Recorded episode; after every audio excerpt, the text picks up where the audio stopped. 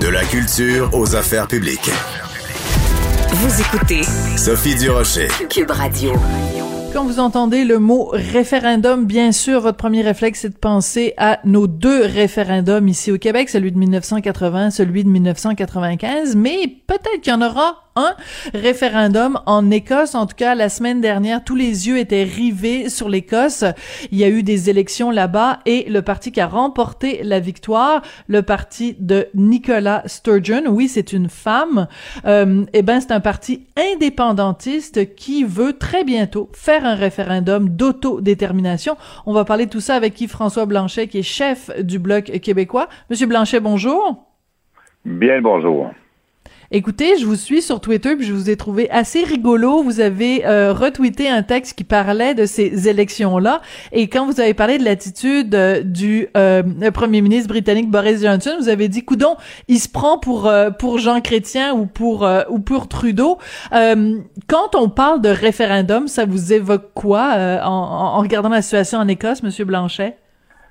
A priori, le mot référendum devrait invoquer une normalité. C'est un outil de consultation populaire. C'est un outil par lequel un gouvernement dit, là, de mon mandat comme gouvernement, de ma majorité de sièges, euh, à moi seul ou en alliance avec quelqu'un d'autre, je veux poser une question très, très précise aux gens sur mhm. un sujet que je juge important. Aux États-Unis, les États américains font des référendums à toutes les élections. C'est normalisé. Dans notre mhm. cas à nous et dans le cas de l'Écosse, la notion de référendum, c'est presque une révolution. Pourquoi? Parce que les adversaires de l'idée défendue dans un référendum sur l'indépendance nationale, sur le droit à l'autodétermination, aimeraient mieux qu'il n'y ait juste pas de référendum et donc ils démonisent l'idée. Mais en Écosse, c'est particulièrement intéressant parce que le dernier référendum est récent, mais les choses ont beaucoup changé 2014. avec le Brexit. oui. oui, parce que les, les Écossais voulait rester à l'intérieur de l'Union européenne à 62% mais le Royaume-Uni s'est quand même retiré. Donc, Mme Sturgeon, qui est effectivement très populaire, euh, souhaite un autre référendum et a gagné, est arrivé à un siège avec son seul parti de la majorité absolue des sièges au Parlement d'Écosse, mais avec les Verts qui, contrairement à ici, sont des indépendantistes, elle a une majorité de sièges indépendantistes et dit on veut organiser un autre référendum. Puis là, Boris Johnson, le premier ministre euh, du Royaume-Uni, dit non, non, ça prend ma permission pour organiser un référendum. Il y a une espèce de Stéphane Dion dans le personnage. Ça prend mon autorisation pour organiser un référendum. Alors que Mme Sturgeon dit non, j'ai un mandat qui me donne le droit de consulter ma population. Mais c'est quand même assez incroyable, Monsieur Blanchet. On parle, on parle pour parler. En 2021, qu'un peuple qui dit, nous, on veut euh, s'autodéterminer, on veut prendre nos décisions par nous-mêmes, on veut faire euh, preuve de maturité politique, qui se fasse répondre par le gouvernement central, ben vous, vous, je ne vous autorise même pas à poser la question à votre peuple pour savoir s'il veut s'autodéterminer. C'est d'une condescendance et d'un paternalisme politique absolument épouvantable auquel on est un peu habitué. Il y a, il y a de nombreuses nations dans le monde qui revendiquent leur droit à l'autodétermination. Il y a ceux qui doivent le défendre. Je pense à la population de Taïwan. Et il y a ceux qui veulent conquérir carrément leur indépendance en formant un territoire. Je pense par exemple aux Kurdes. Et il y a des situations mitoyennes. On peut penser aux Palestiniens. On peut penser à de nombreux peuples au monde. Mais il y a trois nations en Occident qui sont emblématiques d'une volonté démocratique d'acquérir sinon d'acquérir l'indépendance nationale, bien que beaucoup de gens le souhaitent, au moins de pouvoir voter, faire voter leurs gens. On ne peut pas présumer du résultat d'un référendum. On a le droit de mhm. tenir. On parle bien sûr de la Catalogne, dans le cas de laquelle ça a été réprimé dans la violence. On parle du Royaume-Uni, donc de l'Écosse, où le Royaume-Uni dit ça prend ma permission pour consulter tes gens. Et on parle bien sûr du Québec, où il y a j'ose croire, un certain regain de l'idée. On est dans une situation un peu meilleure qu'on l'était, même s'il reste beaucoup de travail à faire au lendemain de la pandémie. Quand même, on peut sentir un certain progrès. Est-ce qu'on a 32 députés du Bloc québécois qui sont des indépendantistes à la Chambre des communes d'Ottawa? C'est quand même beaucoup plus que la fois précédente, avec une situation dans ce qu'on croit être les intentions de vote qui est quand même confortable. Donc, ces trois nations-là doivent développer une meilleure communication. Moi, je suis en contact assez récurrent avec M. Puigdemont, euh, le président catalan mm et il faut construire des contacts avec Mme Sturgeon en Écosse parce qu'il faut qu'on s'inspirent des succès et des insuccès les uns des autres pour progresser. C'est un peu ce à quoi je faisais avec mot référence quand je disais est-ce que euh, M. Johnson euh, a passé un coup de fil à M. Trudeau ou au président espagnol pour voir comment on fait pour réprimer une volonté d'exercer le naturel et normal droit à l'autodétermination d'un peuple. Ce qui est intéressant dans le cas de l'Écosse, vous l'avez mentionné, c'est que les Écossais, eux, étaient pas euh, d'accord pour le Brexit. Et on peut peut-être faire un, un, parallèle. Euh, ici, au Québec, on est une société distincte. On pense pas de la même façon que le reste du Canada. Par exemple, sur la laïcité, la loi 21, la charte des valeurs euh, à l'époque. Donc, on peut aussi vouloir se, se, se, séparer du reste du, du bloc canadien pour des raisons parce que simplement nos valeurs sont pas les mêmes. Donc quand on regarde l'Écosse où ils ont voté complètement différemment du reste de, du Royaume-Uni sur la question justement du Brexit, on peut peut-être faire un parallèle avec ça. On peut faire plusieurs parallèles. D'abord, le libre-échange, qui est maintenant une notion clairement établie entre le Canada et les États-Unis, ne serait pas apparu dans les années 80 euh, à l'époque de M.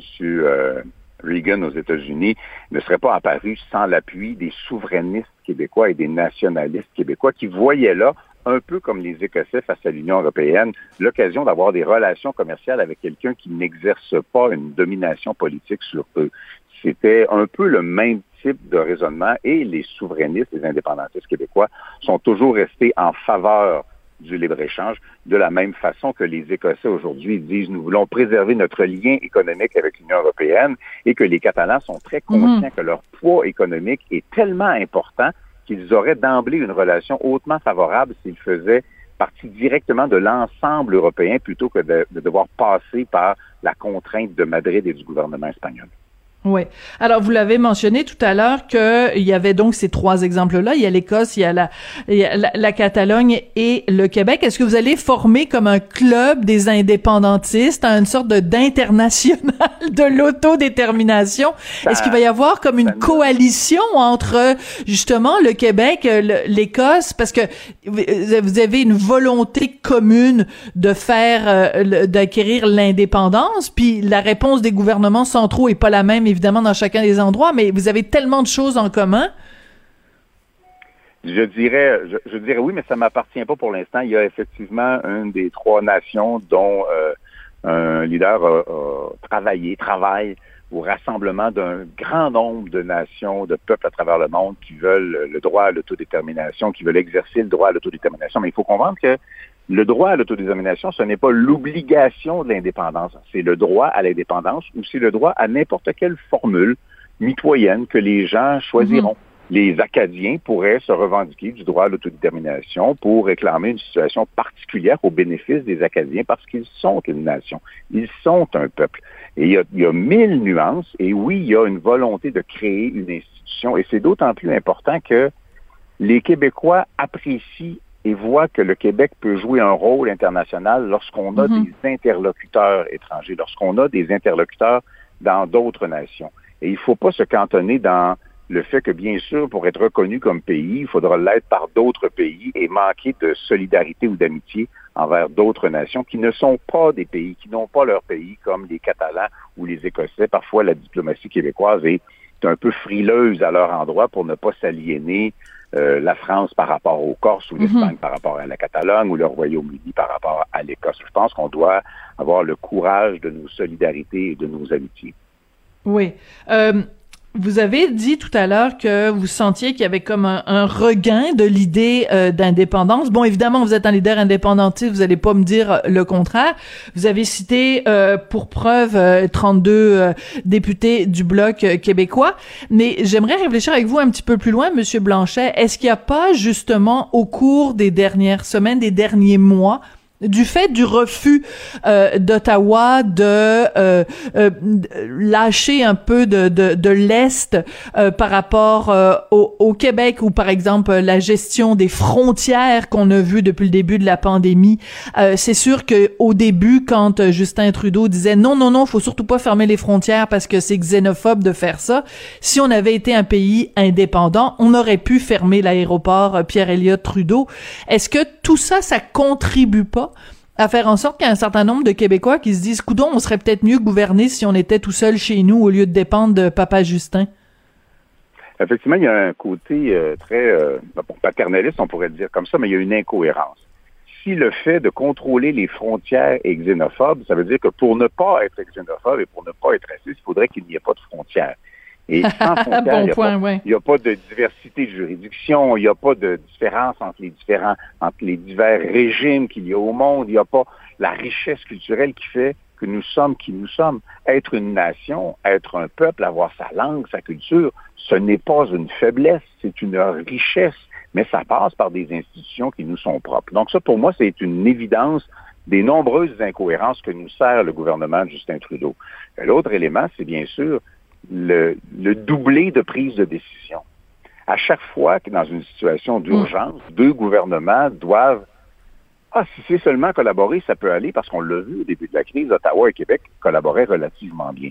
Mais éventuellement, on a vu la politique davantage de confrontation euh, partisane par moment, euh, embrouiller la qualité des relations et des collaborations que Québec et Ottawa, ou même qu'à l'intérieur du Parlement d'Ottawa, on avait. Et ça, ben, ça alourdit, ça ralentit. Et dans une crise comme la pandémie, tout ce qui est plus lourd et plus lent met en danger la santé des gens et met en danger la vie des gens. Bien sûr, on ne prendra pas la pandémie, pendant la pandémie, pour en faire un exemple d'opportunité indépendantiste, ce serait un peu odieux, mais après la pandémie, on aura le devoir de regarder le processus de prise de décision. Et inévitablement, on devra se demander si l'addition, si les couches de gouvernement les uns par-dessus les autres ne ralentissent pas une prise de décision efficace qui nous aurait permis de mieux protéger notre monde.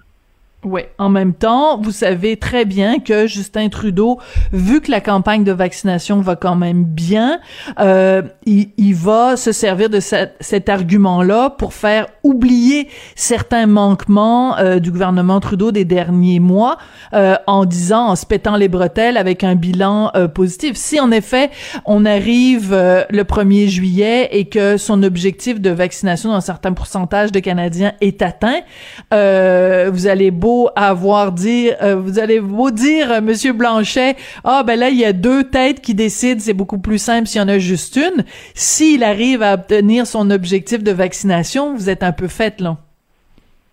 Il n'y a pas que les éléments qui auront été réussis dans la gestion de la pandémie qui vont émerger de nouveau à la fin de la pandémie. Il y a ceux qui auront été moins réussis. Il y aura l'heure des bilans, il y aura l'heure des analyses inévitablement. Euh, Bien sûr, au moment où les gens se font vacciner, ils ont tendance à oublier qu'ils l'auront été après tout le monde, après à peu près tout le monde. Euh, mm.